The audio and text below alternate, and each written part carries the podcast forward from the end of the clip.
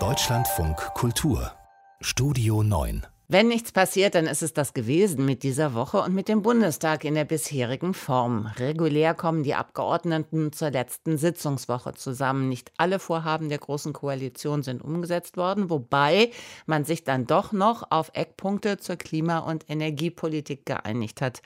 Hauptstadtkorrespondentin Gudula Geuter weiß mehr. Guten Morgen. Guten Morgen. Was ist Ihrer Einschätzung nach der wichtigste Punkt dieser Einigung? Ach, das ist eigentlich die Summe der Punkte, weil es jetzt um wichtige, aber um kleinere Punkte ging. Schon im Mai hatten sich CDU, CSU und SPD ja vorgenommen, in dieser Woche das Klimaschutzgesetz zu verabschieden mit neuen, ambitionierteren Vorgaben für den Ausstoß von Treibhausgaben. Jetzt folgte die Einigung in einigen konkreten Punkten. Unternehmen sollen weiter entlastet werden. Die zahlen ja CO2-Abgaben auf Öl und Gas und sollen nach dieser Einigung öfter von Entlastungen profitieren, wie es heißt, damit sie nicht abwandern. Grüner Wasserstoff soll ganz von der der EEG-Umlage befreit sein. Windkraftanlagen sollen leichter erneuert werden können. Kommunen sollen finanziell von Flächensolaranlagen profitieren können, so wie das bisher schon bei Windkraftanlagen möglich ist. Es gibt nach wie vor einiges, wo man sich nicht geeinigt hat. Das gilt etwa für langfristige Ziele für erneuerbare Energien und das gilt zum Beispiel auch für die Aufteilung des CO2-Preises zwischen Mietern und Vermietern. Nicht nur die Regierung arbeitet, sondern auch das Parlament in dieser letzten Sitzungswoche. Es könnten lange Tage werden für die Abgeordneten, oder?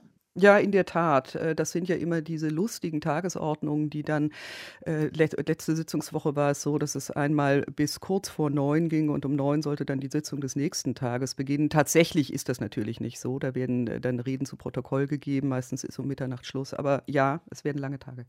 Ein Gesetz braucht mindestens unsere volle Aufmerksamkeit. Da geht es nämlich um nichts weniger als um einen Paradigmenwechsel in der Rechtsprechung. Denn künftig soll auch die Wiederaufnahme von Strafverfahren zu Ungunsten des Beschuldigten möglich sein. Was ist da genau geplant? Das ist eine Diskussion, die auf vor allem ein Gewaltverbrechen zurückgeht. 1981 wurde die damals 17-jährige Friederike von Möhlmann Opfer eines Sexualverbrechens. Da wurde ein Mann freigesprochen und später belastete ihn dann aber eine DNA-Analyse. Die war Anfang der 80er Jahre noch nicht möglich gewesen. Nun gibt es aber eben diesen Grundsatz, den Sie erwähnt haben, das Verbot der Mehrfachverfolgung, das Verbot, jemanden zweimal wegen derselben Tat vor Gericht zu stellen. Und das hat nur sehr eng begrenzte Ausnahmen bisher her. Der Vater des Opfers hat sich seit vielen Jahren dafür eingesetzt, dass sich das ändert. Da hatte es schon früher einmal ein Gesetzgebungsverfahren gegeben, das dann allerdings unter anderem an massiver verfassungsrechtlicher Kritik gescheitert ist. Diese Bedenken teilt aktuell das Bundesjustizministerium. Das hat auch keinen Gesetzentwurf vorgelegt. Dann haben die Fraktionen von CDU, CSU und SPD beschlossen, sie machen es eben alleine. Am Donnerstag soll dieses Gesetz im Bundestag beschlossen werden. Und zwar soll die Wiederaufnahme zu Ungunsten des Beschuldigten dann möglich möglich sein, wenn es dringende Gründe gibt, dass der Freigesprochene doch noch verurteilt wird. Und zwar beschränkt auf schwerste Straftaten, auf Mord, Völkermord, Verbrechen gegen die Menschlichkeit. Und man weiß gar nicht, wie viele solche Fälle es gibt, denn bisher war ja eben keine Strafverfolgung mehr möglich. Und das heißt, auch kein Staatsanwalt hat eine Akte angelegt. Wer eine rassistische, antisemitische oder menschenverachtende Straftat begangen hat, der soll in Zukunft nicht mehr eingebürgert werden. Warum ist es der Regierung so wichtig, dieses Gesetz noch zu verabschieden?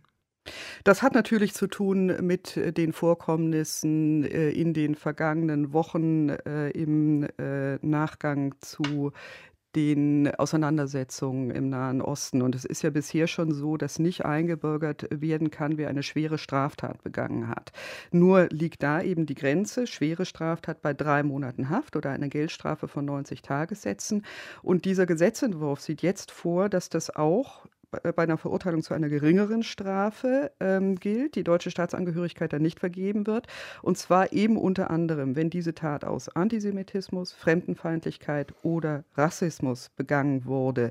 Das klingt jetzt insofern für einen allgemeinen Rechtstext ungewöhnlich, als da einzelne Motive herausgegriffen werden. Aber das sind die Beispiele, die das Strafgesetzbuch selbst nennt für menschenverachtende Beweggründe, die strafverschärfend wirken. Auf diese Vorschrift bezieht sich jetzt dieser neue Gesetzentwurf Gesetzentwurf, wenn der so in Kraft tritt, dann bedeutet das nicht, dass der Täter für alle Ewigkeit nicht Deutscher werden kann, sondern das ist der Fall, solange die Strafe nicht im Bundeszentralregister gelöscht ist. Und das ist eben unterschiedlich lang, je nach Schwere der Tat. Voraussichtlich letzte Anstrengungen im Parlament, beobachtet von Hauptstadtkorrespondentin Gudula Goiter.